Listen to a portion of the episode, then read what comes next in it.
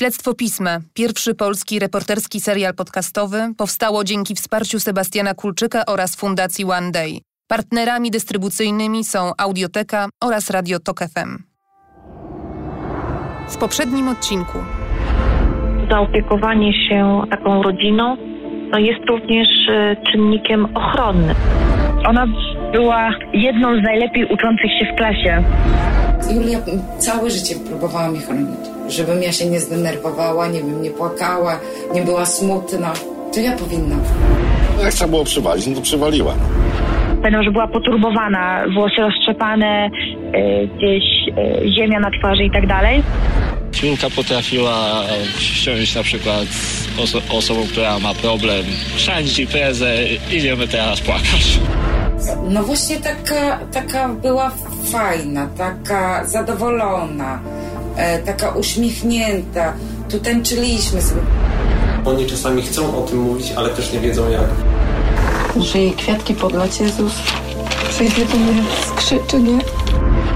Oni słuchają właśnie ciężkiego metalu, e, wszyscy w glanach, e, właśnie ta Awe Szatan. Ja bym w życiu nie przypuszczała, że ona nie żyje.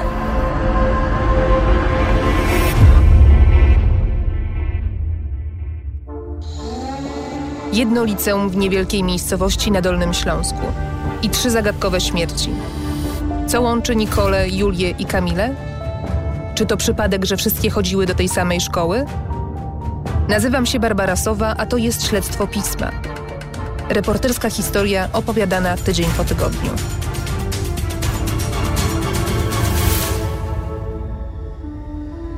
Odcinek piąty. Tajemnica munduru. Jeżeli dopiero zaczynasz słuchać drugiego sezonu śledztwa, wróć do pierwszego odcinka. Tylko tak poznasz głównych bohaterów i w pełni zrozumiesz historię, którą relacjonuję. Imiona niektórych rozmówców zostały zmienione.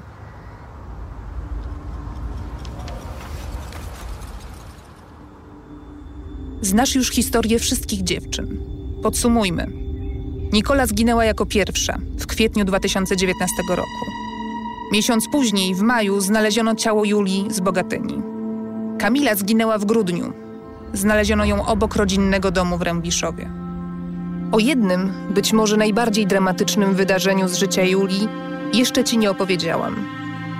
Gdy z jej rodzicami odtwarzaliśmy, co się działo przed śmiercią córki, powiedzieli mi o mężczyźnie, który stał pod ich domem i długo patrzył w okno. I przyznali, że dziewczyna została zgwałcona.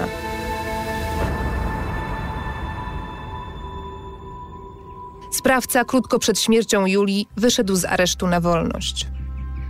Musiałam zrobić przerwę. Siedzieliśmy w kuchni. Z portretowego zdjęcia nad kanapą patrzyła na mnie Julia w żołnierskim berecie i mundurze. Zagotowało się we mnie. Spojrzałam na jej nastoletnią buzię i pomyślałam o ojcu narkomanie, o powodzi, bullyingu w szkole, depresji, a teraz jeszcze gwałt? Ile dramatów może się zmieścić w życiorysie jednego siedemnastoletniego dziecka? Poprosiłam o kawę i wyszłam do toalety, żeby się trochę uspokoić i zebrać myśli.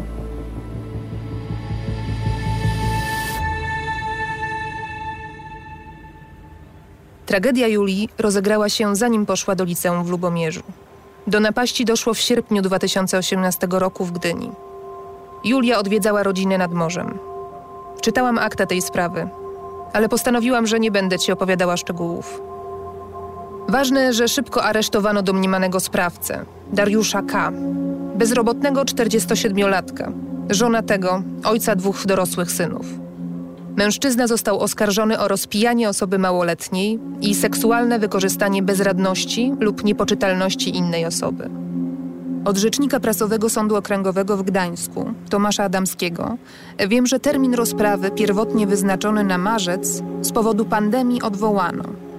Kolejna, wrześniowa rozprawa została odroczona w związku z, tu cytuję, koniecznością kontynuowania postępowania dowodowego. Najbliższa rozprawa planowana jest w grudniu. Zamierzam się jej przyglądać także po zakończeniu śledztwa.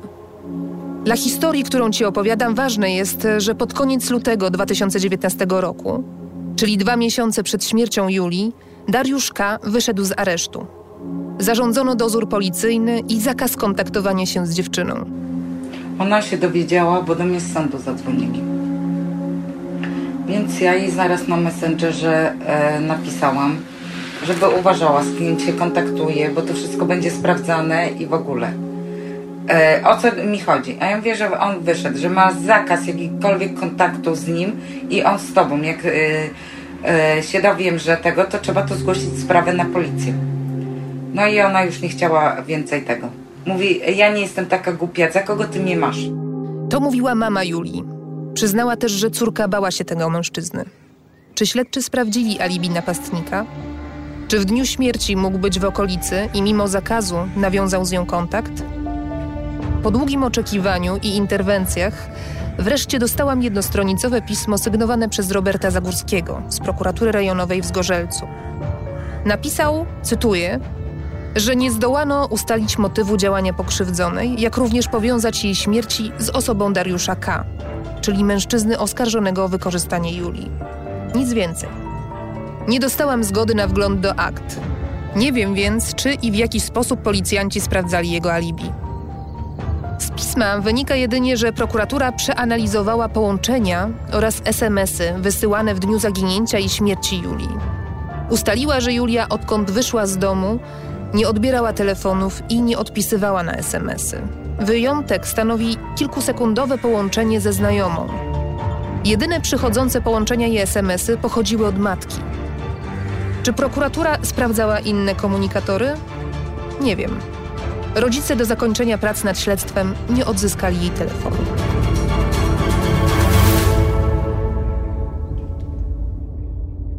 Julia zeznawała w Zgorzelcu. Nie chciała, żeby rodzice uczestniczyli w przesłuchaniu.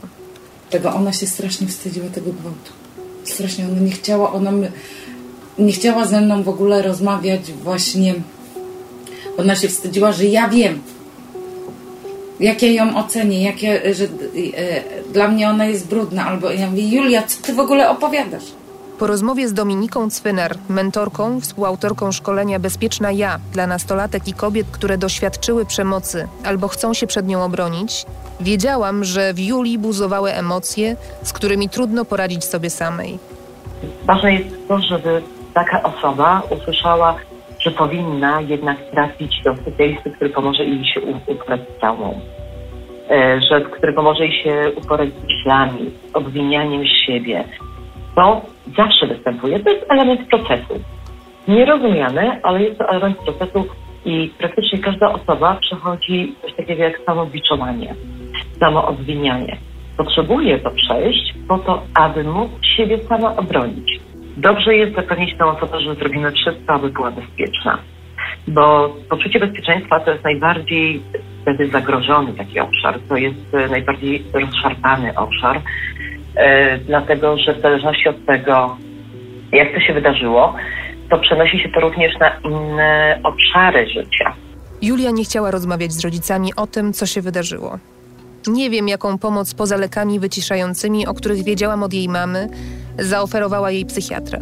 Wiem, że zwierzyła się przyjaciółce i chłopakowi.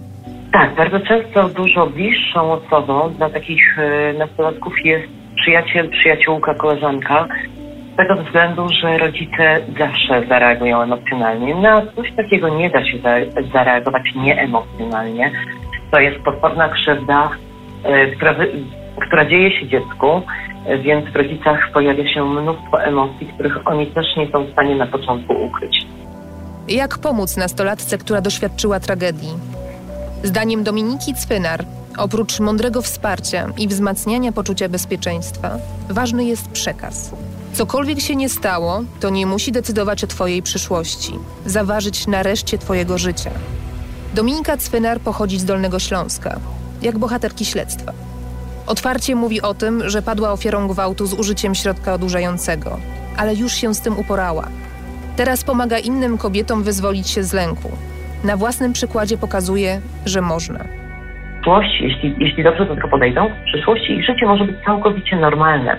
Będą mogły nawet o tym zapomnieć. Oczywiście zapomnienie nie oznacza, że coś znika całkowicie z naszej głowy. Zapomnienie w tym kontekście oznacza, że przestanie to budzić nasze takie emocje, jakie budzi w tym momencie. Przyjaciółki i chłopak Julii nie wiązali wakacyjnego koszmaru z jej decyzją o samobójstwie. przekonywali, że Julia zachowywała się tak, jakby już to przepracowała. Z badań wynika jednak, że dzieci, które doświadczyły wykorzystania seksualnego, podejmują próby samobójcze nawet trzy razy częściej niż ich rówieśnicy bez tych doświadczeń. Ryzyko rośnie, jeśli kilka czynników zachodzi naraz. Posłuchaj Lucyny Kicińskiej, ekspertki Polskiego Towarzystwa Suicydologicznego. Doświadczenie przemocy rówieśniczej podnosi prawdopodobieństwo podjęcia próby samobójczej, doświadczenie wykorzystania seksualnego przez osobę dorosłą, doświadczenie przemocy emocjonalnej i doświadczenie zaniedbania emocjonalnego.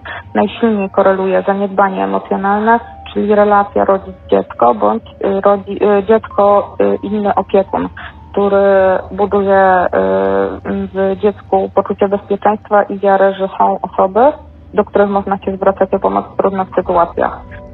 Czy gwałt mógł doprowadzić do załamania u Julii?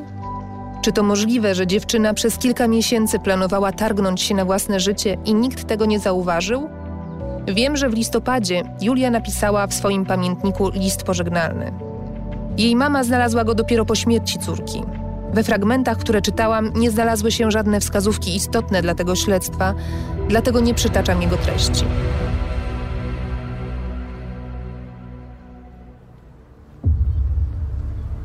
Wątek gwałtu niestety powraca po raz kolejny w tej opowieści. Pamiętasz? Mama Kamili wspominała o napaści, do której mogło dojść po urodzinach córki, trzy tygodnie przed jej śmiercią. Pojechałam śladem tej hipotezy do pizzerii w Gryfowie, w której bawiła się Kamila. Pracująca w niej kelnerka nie zarejestrowała niczego podejrzanego. A po emisji pierwszego odcinka śledztwa odezwały się do mnie przyjaciółki Kamili ze szkoły i poinformowały, że mama Kamili pomyliła pizzerię. W La Storii dziewczyna świętowała urodziny rok wcześniej. Siedemnastkę obchodziła w innym lokalu, w tym samym mieście.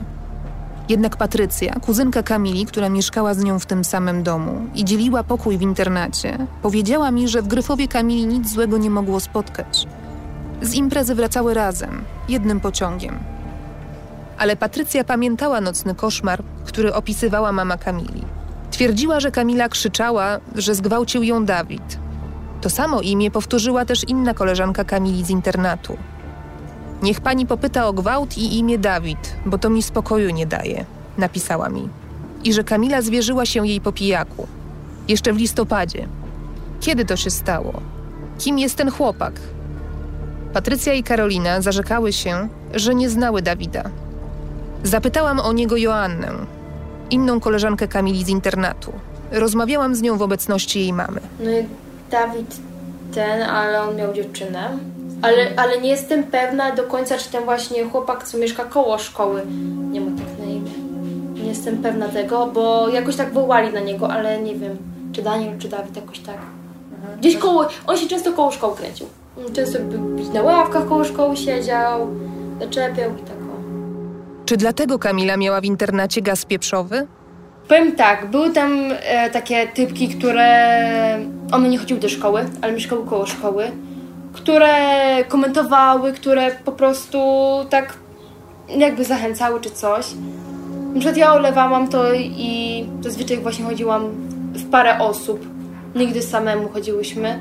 Zaczepiali, tak gadali, jakieś propozycje składali. Jej mama podejrzewała, że przydarzyło jej się tam coś złego. Po tym, jak jej kuzynka Patrycja zmieniła szkołę i wyprowadziła się z Bursy, Kamila mieszkała w pokoju sama. Joanna opowiadała też, że jej pokój nie był pod stałym nadzorem. Znajdował się na pierwszym piętrze. Na matrynie po prostu nie było yy, kamer. Aha. A wszyscy wiedzieli o tym, że nie ma kamer? Tak, mówili wprost. To znaczy, no, że matur- robi coś się chce. Że maturalny jest fajny, bo tam nie ma kamer, tak? O sytuację w internacie pytałam Joannę Paś-Kosikorę, która kieruje zespołem szkół w Lubomierzu. Gdy po raz pierwszy poprosiłam ją o rozmowę, na początku czerwca, zaproponowała spotkanie w szerszym gronie z pedagogiem, psychologiem i kierownikiem internatu. Ale dwa dni później wywiad odwołała. Tłumaczyła się zagrożeniem kaskadowymi alarmami bombowymi, które miały zakłócić egzamin maturalny. Potem długo mailowałyśmy. Dyrektorka obawiała się, że przyjechałam do Lubomierza szukać sensacji i w tym celu wciągam uczniów do rozmowy. Nie udało mi się jej przekonać do spotkania na żywo, ale odpowiadała na moje pytania mailowo. tezę o gwałcie w internacie z miejsca wykluczyła. Kamila rzeczywiście mieszkała w części internatu, w której nie było kamer. Ale na korytarzu jest duży ruch, bo nieopodal są prysznice. Jej zdaniem koleżanki na pewno doniosłyby o jakiejkolwiek próbie napaści. Poza tym Kamila mieszkała w pokoju sama zaledwie przez dziesięć dni. Dyrektorka podkreślała, że w całej historii istnienia internatu nie odnotowano żadnego gwałtu ani napaści na tle seksualnym. A gdyby coś takiego miało miejsce, wychowawcy zauważyliby zmianę w jej zachowaniu. Nie byłam jednak tego taka pewna, skoro zdecydowana większość ofiar przestępstw na tle seksualnym milczy i ukrywa ten fakt, nawet przed najbliższymi. Patrycja, kuzynka Kamili, powiedziała, że dziewczyna zawsze zamykała się na klucz w pokoju. Zdarzało się, że płakała. W głowie miała jedną scenę. W internacie była jedna taka sytuacja, że do parku tam w Lubomierzu, tam obok jest taki park i powie... Zaczę... zaczęła się tam szykować, malować i powiedziała, że idzie, że za godzinkę wróci, bo jest tam z kimś umówiona. Tylko nie wiem z kim. No i później przyszła po... szybko, po piętnastu minutach, po dziesięciu, tak szybko przyszła. I... Poszła od razu na łóżko, zakryła się koło, tam zaczęła płakać, ale nie było jak się stało. Mhm. Myślisz, że chodziło o jakiegoś chłopaka?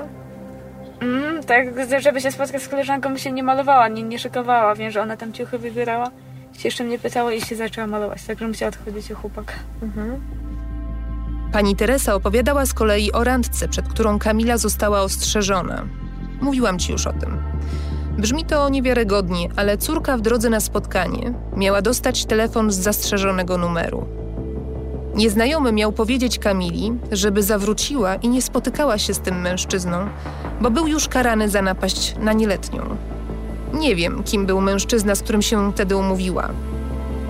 Nigdy nie udało mi się też znaleźć Dawida, ani potwierdzić, że Kamila została przez kogoś skrzywdzona. Tę tajemnicę dziewczyna zabrała ze sobą.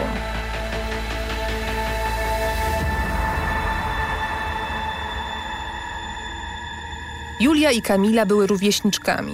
Przyjaźniły się. Obie wybrały klasy mundurowe. Julia graniczno-obronną, a Kamila lotniczą. Wszystkie cztery klasy w ich roczniku, bo były jeszcze klasa policyjna i ogólna, zostały połączone w jeden oddział. Sporo lekcji miały wspólnych. Mieszkały też razem w internacie. Julia w skrzydle B dla dziewczyn, a Kamila w A dla starszych uczniów. Najwyższy czas, żeby opowiedzieć ci więcej o szkole w Lubomierzu i przylegającym do niego internacie. Gdy po raz pierwszy przyjechałam do miasteczka, szkoła była zamknięta. Zaczynały się ferie, ale internat pozostawał otwarty. Byłam ciekawa tego miejsca. Zwłaszcza, że dzień wcześniej spotkałam się ze Zbigniewem Rodkiewiczem, lokalnym miłośnikiem historii ze Stowarzyszenia Klasztor Lubomierz. To on opowiedział mi o historii tego miejsca. Tutaj przez siedemset lat nikt nie mógł wyjść. My mamy taki dopiero teraz no przywilej, taką okazję. Internat mieści się w zabytkowym opactwie benedyktynek. Właścicielek legendarnych skarbów, które ukryły przed pruskimi urzędnikami w czasach sekularyzacji. Po benedyktynkach gospodarzyły tu urszulanki. I to one rozbudowały szkołę. Z panem Zbigniewem oglądaliśmy gotyckie krużganki w żeńskim klasztorze. Nawet średniowieczna polichromia się zachowała. Następnego dnia zobaczyłam, jak to wszystko prezentuje się po drugiej, świeckiej stronie, gdzie obecnie mieści się internat. Podzielono ten obiekt na dwie części, na część świecką i kościelną. To wtedy powstał tutaj internat, internat szkolny, tak, zaraz po wojnie, na bazie tej urszulańskiej szkoły. Urszulanki musiały wyjechać stąd. To były czasy zaraz po wojnie szczególne. Ten okres stalinowski, to były siostry niemieckie. No, polityka, ziemie odzyskane, wymazywano tą, tą, że tak powiem, historię wcześniejszą.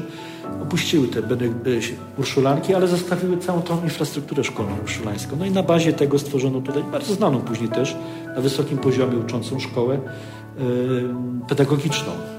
Ten profil się zmienił. To kiedy lata dziewięćdziesiąte, jak te wszystkie reformy wchodziły, to wszystko upadało. Cudem ta szkoła przetrwała. No, zmieniła ten profil jednak, i, ale do dzisiaj...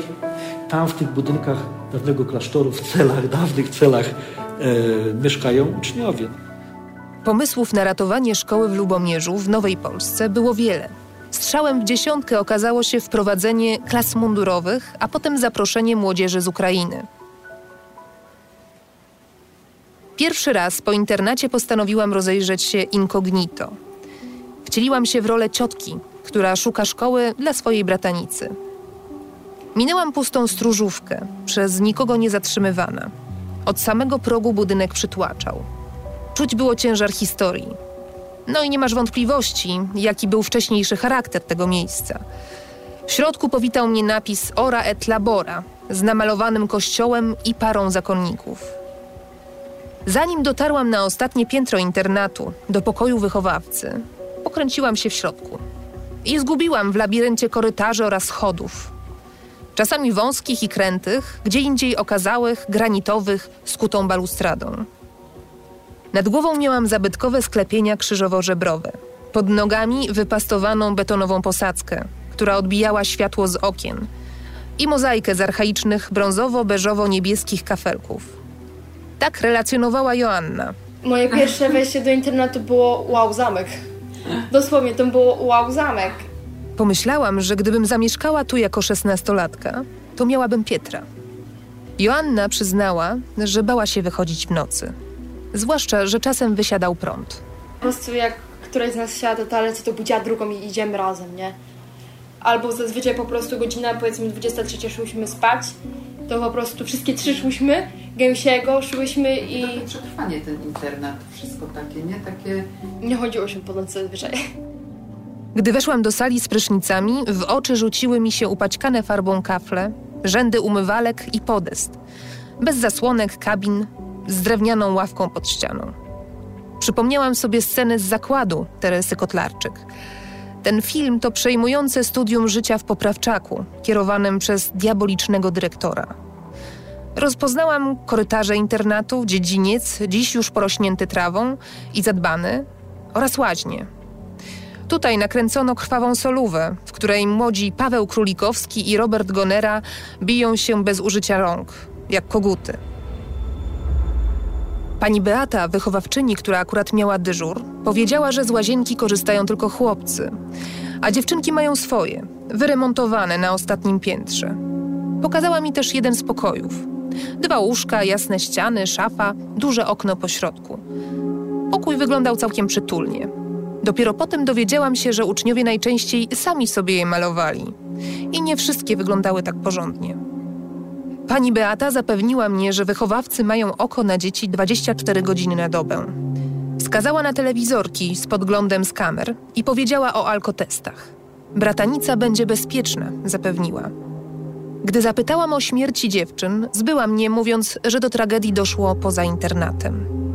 Można żyć, jeżeli nie rozrabiać. Aha. Jeżeli rozrabiasz, tutaj nie jest. Tak stwierdził Maksym, którego zagadnęłam w drzwiach. Opowiadał mi o tym, jak wygląda zwykły dzień w internacie. Pobudka z gwizdkiem o szósta trzydzieści. O godzinie ósmej wszyscy muszą wyjść do szkoły. Internat jest otwierany z powrotem między dwunastą a trzynastą. Wtedy zaczyna się obiad. Potem o czwartej godzinie internat jest zamykany na czas nauk. Maksym opowiadał też, że ostatnio kierownik tak się wkurzył na chłopaków, którzy popili w czasie osiemnastki kolegi, że na trzy dni wyrzucił ich z internatu. Spali po dworcach albo musieli szukać noclegu. Amelia, koleżanka Julii, tak opisywała obowiązujący w internacie system kar. Kazali nam sprzątać korytarze, jakieś łazienki i przerzucanie węgla. To ile tego węgla trzeba było przerzucić? Zależy od kary. Najwięcej? Półtora, około dwóch ton. Sama? Nie, we dwie z koleżanką jeszcze byłyśmy. W środku było chłodno. Nie wiedziałam, czy to kwestia temperatury, czy charakteru tego miejsca. Tak wspominała Joanna. Ja miałam pościel zimową i spałam opatulona. Dwa misiek, dwa koce, kołdra i ja po prostu się trzęsłam. I wiecznie tylko, tylko tabletki na gripek, stat na to, na to, bo przeziębiona, tak. Bo chora, bo kicha, ja, bo pycha, ja, bo... Co tydzień musiałam brać jakieś tabletki na przeziębienie, bo po prostu mnie łapało dwa, trzy dni i po prostu leżałam. Dyrektorka przekonywała, że utrzymanie temperatury w przedziale osiemnaście do dwudziestu czterech stopni nie stanowiło problemu. A Julia i Kamila mieszkały w najcieplejszej strefie internatu.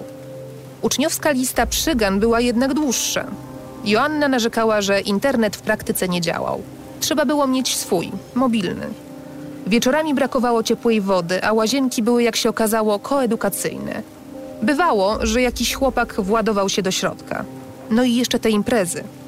Posłuchaj jej mamy. Ja kiedyś pojechałam z nią też o, o dwudziestej pierwszej chyba, bo na nogę złamała na wycieczce i zabierałam ją ze Szklarskiej i jechałam do internatu Porzeczyn, żeby ją zabrać do domu, bo wiedziałam, że już nie będzie tam tydzień czy dwa, nie będzie chodzić, po co na to wszystko leżeć. My podjeżdżamy pod internat, internat potwierany, imprezy na całego, że po prostu pod kościołem było słychać, jak jaka muza. No to ja nie wiem, czy to jest takie dopilnowanie ich, że, że wie pani, no... Joanna zrezygnowała ze szkoły na początku dwa tysiące dwudziestego roku. Lubomierza nie wspomina dobrze. Choćby dlatego, że czuła się tam dyskryminowana. Ale na przykład było takie przekonanie, że w klasach był dowódca mundurowych. Na każdym roku dowódca całej tak jakby tej, tego pododdziału. I u nas w klasie to ja, moja przyjaciółka i jeszcze chyba dwie dziewczyny starałyśmy się o dowództwo. Po prostu, bo chciałyśmy, tak? To jest, idziesz na czele, to jest jednak takie wyróżnienie ciebie. Ale nam pan powiedział, mi wprost powiedział, że ja nie mogę być. Czemu? Bo jestem dziewczyną.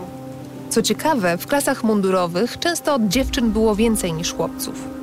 Moje rozmówczynie opowiadały, że mundur daje im poczucie sprawczości i szacunek. Często miały sprecyzowane plany na przyszłość. Szkoła policyjna w Szczytnie, wojsko, kryminalistyka.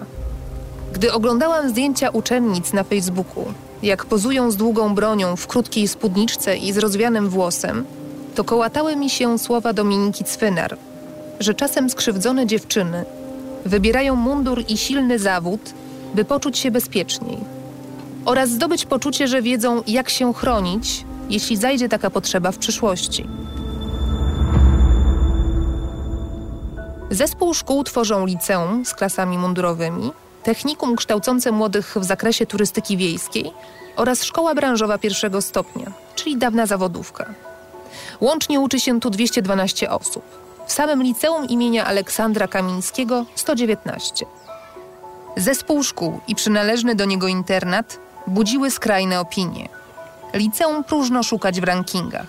W zeszłym roku do egzaminu dojrzałości przystąpiła połowa maturzystów, czyli osiemnaście osób. W tym roku dwadzieścia sześć. Zdawalność wyniosła siedemdziesiąt sześć procent, czyli powyżej średniej w powiecie. Z dolnośląskiego kuratorium dowiedziałam się, że od dwa tysiące jedenastego roku nie zgłoszono żadnych skarg na tę szkołę, a kontrole z dwa tysiące piętnastego i dwa tysiące siedemnastego roku dotyczyły nieprawidłowości związanych z zajęciami wu efu i funkcjonowania biblioteki. Od wielu uczniów usłyszałam mnóstwo ciepłych słów pod adresem wychowawców i nauczycieli. O tym, że stworzyli im namiastkę domu, wspierali i pomagali, gdy ktoś nie radził sobie z nauką. Że dzięki obozom zimowym mogli po raz pierwszy w życiu nałożyć narty czy łyżwy. O wspólnych ogniskach, wyjazdach, nauce samodyscypliny i dystansie do siebie. W to ostatnie nie wątpię. Obejrzałam większość nagrań, jakie w czasie pandemii kierownik, zwany Kiero i wychowawcy internatu opublikowali w sieci. Pod filmami sypały się głównie sentymentalne komentarze byłych wychowanków internatu, którzy nawet kary z przewalaniem węgla wspominali z rozrzewnieniem. Posłuchaj choćby piosenki stworzonej przy współpracy z uczniami. Wspaniała, tylko tam wiedzę zdobędziesz, tylko tam szczęśliwa będziesz, mama, mama też... Klip jest, delikatnie mówiąc, bardzo oszczędny. Sprowadza się do kadru, na którym widać wydrukowany na białej kartce napis zet es w Lubomierzu. To materiał podpisany jako piosenka promocyjna internatu. Wielu uczniów szkoły dojeżdża z daleka, nawet z Ukrainy, i mieszka w internacie. W tym roku szkolnym mieszkańców jest sto trzydzieści. Czekamy tu na ciebie, zapisz się już dziś. Amatorskich filmików i fotorelacji z rozgrywek sportowych, obozów, studniówek, wyjazdów i przeróżnych imprez znajdziesz sporo na profilach internatu i zespołu szkół w Lubomierzu. Placówka chwali się też sukcesami swoich absolwentów, którzy założyli własne zespoły i robią karierę muzyczną.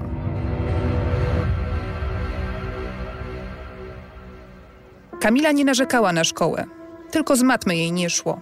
Ale gdy pytałam bliskich Julii, przyznawali, że szkoła rzadko pojawiała się w rozmowach. Posłuchaj jej chłopaka, Jacka. Mhm. Ale jeżeli chodzi o szkołę, to nawet kurde ciągnięcie za język to nic nie dawało.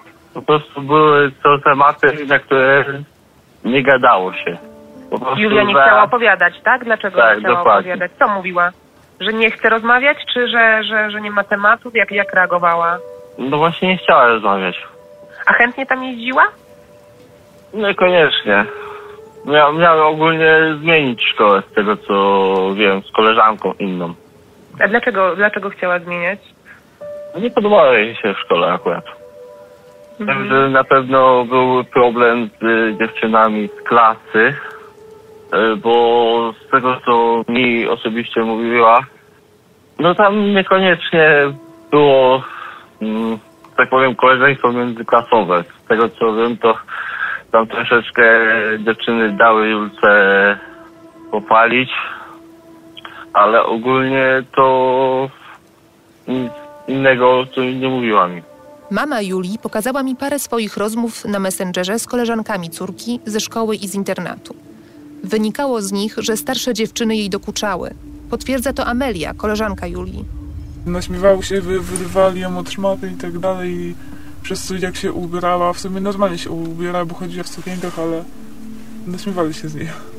To byli ludzie ze starszych roczników, czy kto to był? Mm, dwa lata, dwa lata starsze dziewczyny. Nie, o rok starszy, o rok starszy. Z internatu czy ze szkoły? Yy, z internatu i ze szkoły.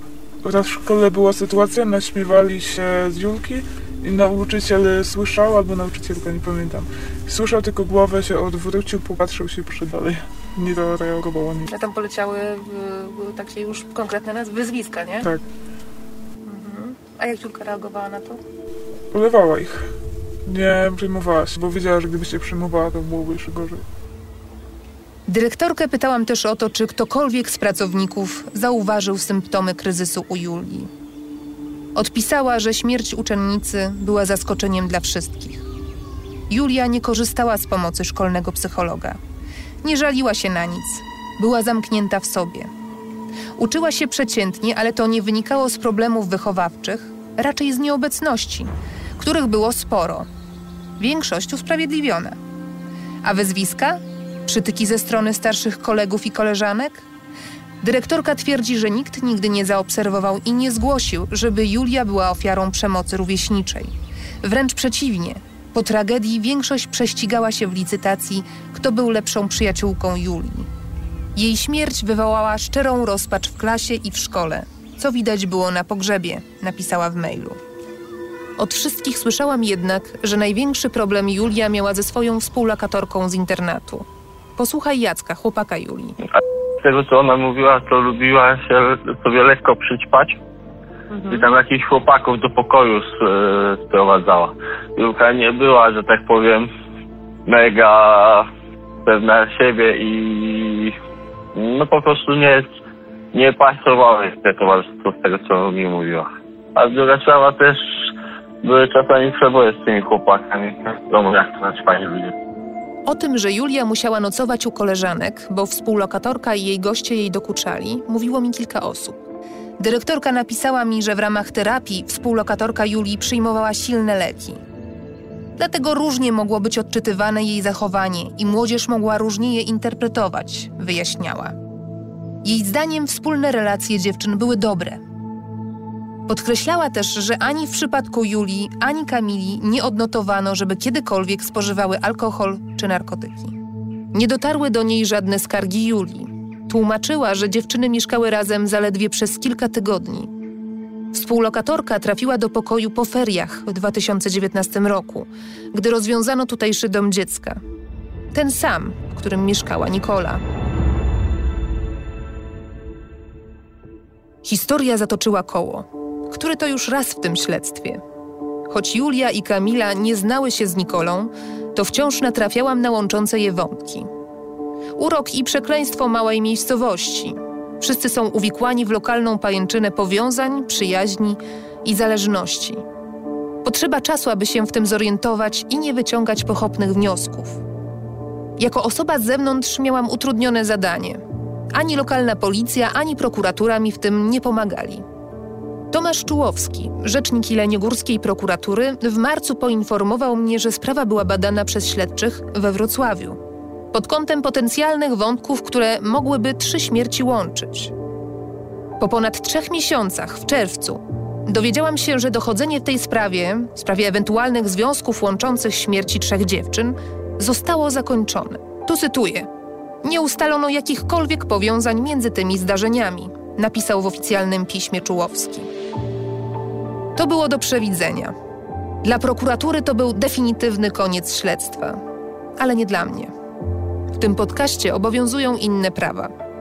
Początkowy wątek zagadkowych śmierci szybko zaczęło przesłaniać coś ważniejszego. Im dalej brnęłam w śledztwo, tym wyraźniej widziałam swój cel.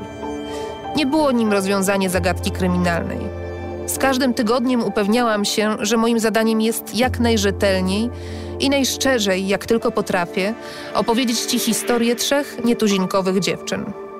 Życiorysy, w których zabrakło happy endu. Z różnych przyczyn. A przez ich postacie opowiedzieć o życiu młodych ludzi z mniejszych miejscowości. O wyzwaniach, przed którymi stają. O ograniczonych perspektywach, depresji, alkoholu i narkotykach, przemocy seksualnej i o instytucjach, które powinny ich wspierać, a które zawodzą. Moim zadaniem nie jest wskazywanie winnych, bo w tych tragediach nie ma prostych odpowiedzi. Im dłużej zagłębiałam się w życiorysy Julii, Nikoli i Kamili, tym więcej połączeń widziałam, takich nieoczywistych.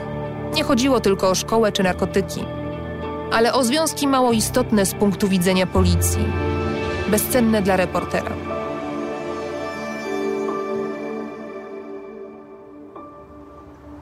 Na stronie szkoły, ani na jej profilu facebookowym, nie znalazłam informacji o zaginięciu oraz pożegnaniu Julii czy Kamili. Nic, ani słowa.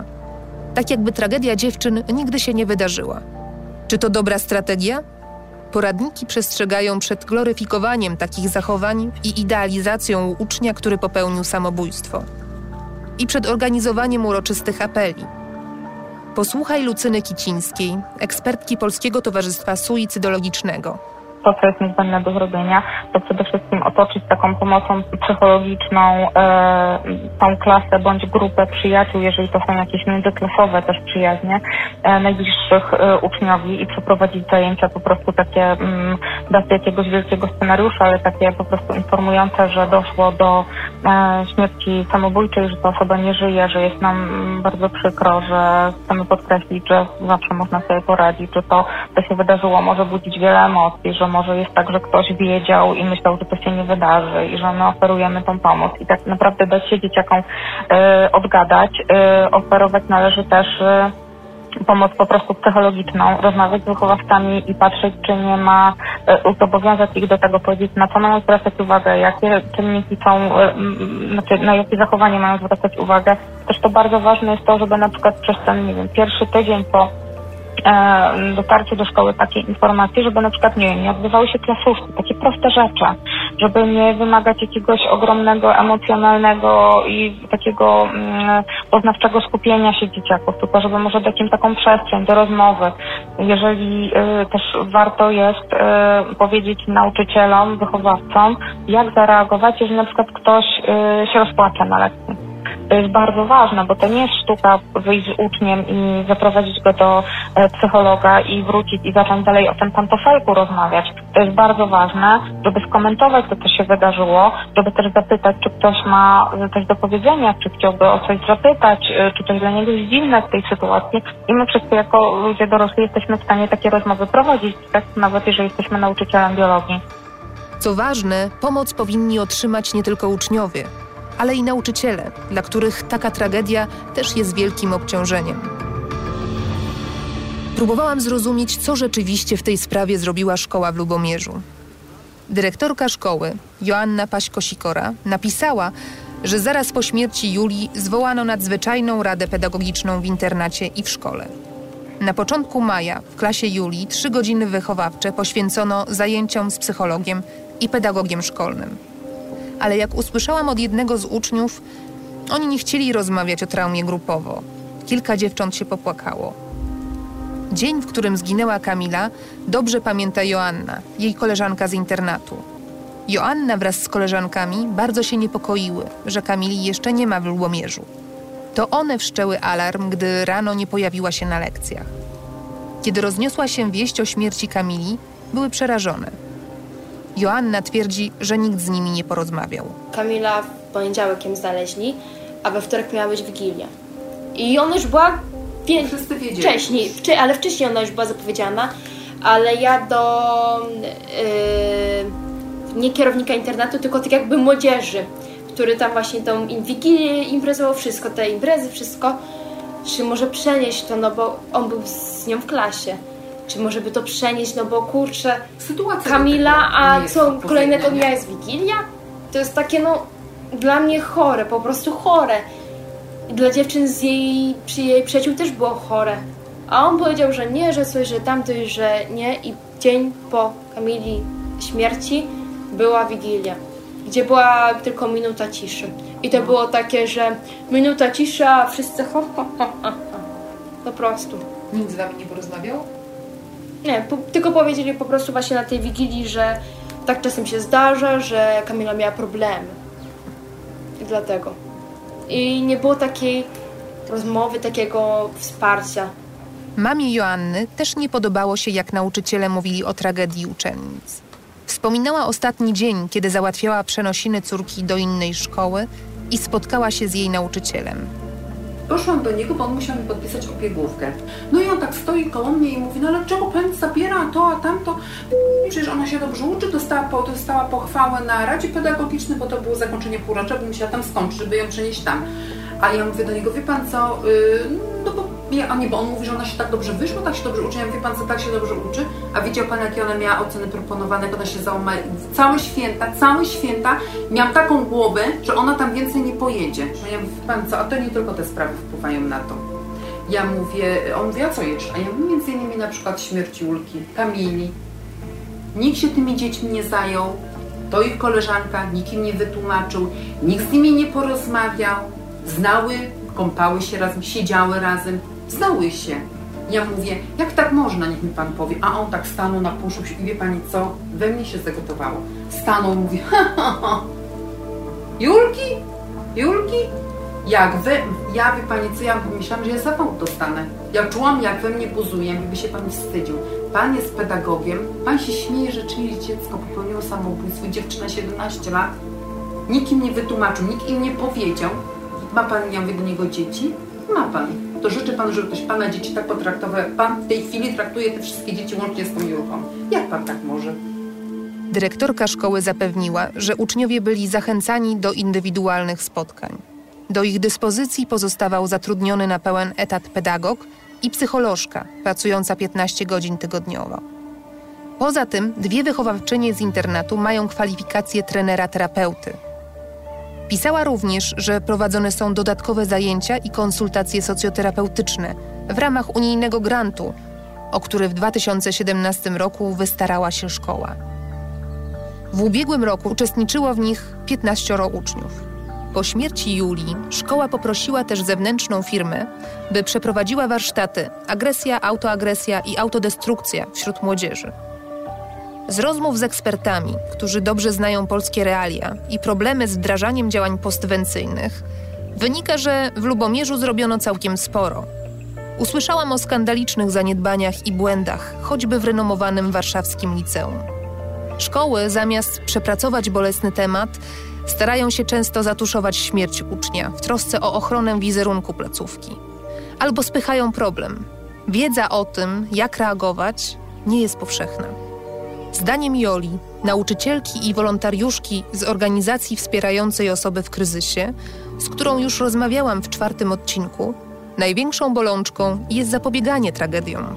Mówiłam o braku zajęć w szkołach na temat zdrowia psychicznego i radzenia sobie w trudnych sytuacjach, cyklicznych, mądrych, a nie prowadzonych ad hoc wtedy, gdy jest sytuacja kryzysowa, tylko raczej wpajamy od początku y, dzieciom i młodzieży, y, jak dbać o zdrowie, co robić, gdzie zwracać się po pomoc, że to już jest na tyle naturalne, że wiedzą, co robić w takiej sytuacji, a nie wtedy, gdy się pali, to my gasimy pożar i zastanawiamy się, co robić.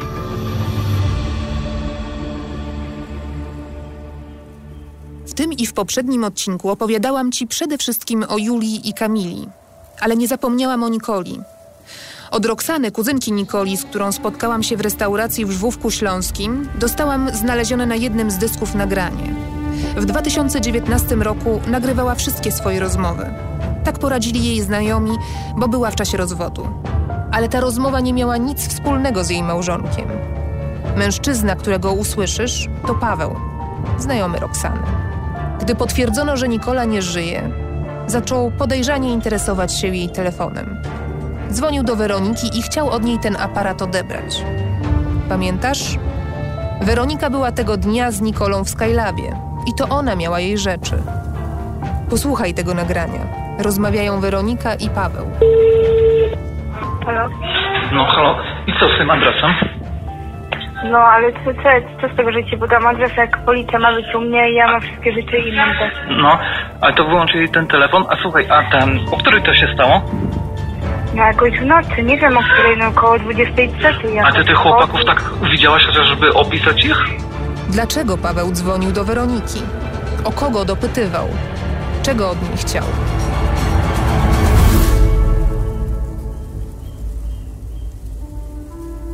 O Pawle i o prawdopodobnych przyczynach zgonu Kamili oraz o moich próbach podsumowania tego wszystkiego posłuchaj w ostatnim odcinku Śledztwa Pisma. Za tydzień, w piątek.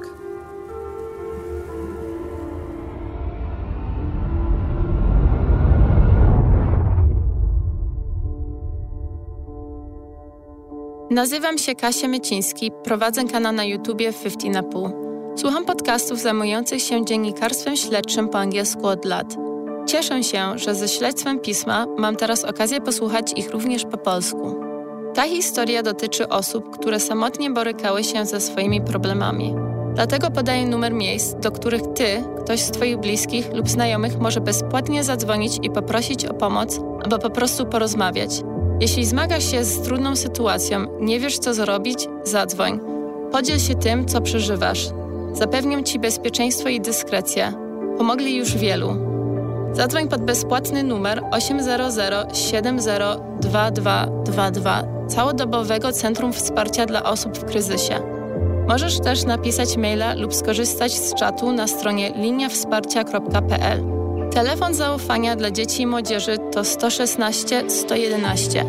Jest bezpłatny i czynny codziennie, całą dobę, podobnie jak infolinia dla dzieci i młodzieży, rodziców oraz pedagogów, działająca pod numerem osiemset zero osiemdziesiąt dwieście dwadzieścia dwa. Jeśli Ty, ktoś z Twoich bliskich lub osób, które znasz, doświadcza przemocy, skontaktuj się z Ogólnopolskim Pogotowiem dla Ofiar Przemocy w Rodzinie Niebieska Linia, dzwoniąc pod całodobowy i bezpłatny numer osiemset sto dwadzieścia zero zero dwa.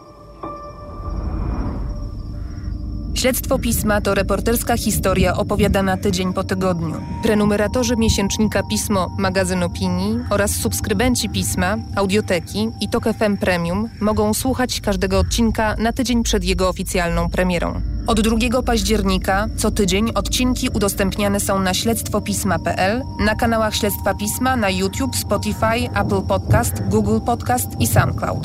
Na stronie magazyn pismo kropka p l znajdziesz więcej wyjątkowych reportaży. Wykup dostęp online do pisma i korzystaj ze wszystkich treści, w tym ponad pół tysiąca materiałów audio. To dwieście pięćdziesiąt godzin słuchania. Śledztwo Pisma, pierwszy polski reporterski serial podcastowy, powstało dzięki wsparciu Sebastiana Kulczyka oraz Fundacji One Day. Wyprodukowała je Fundacja Pismo, wydawca miesięcznika Pismo, Magazyn Opinii. Partnerami dystrybucyjnymi są Audioteka oraz Radio Tok F M.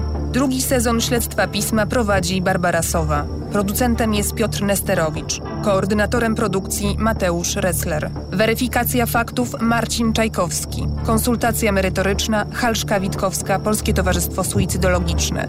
Nagrania rozmówców wstępnie opracował Stanisław Dec. Realizacja dźwięku Maciej Zych, Wojciech Pątkiewicz. Grafika Tomasz Majewski. Muzyka Wojtek Wierzba oraz zasoby biblioteki Audio Network. Nagrań dokonano w studiu Osorno.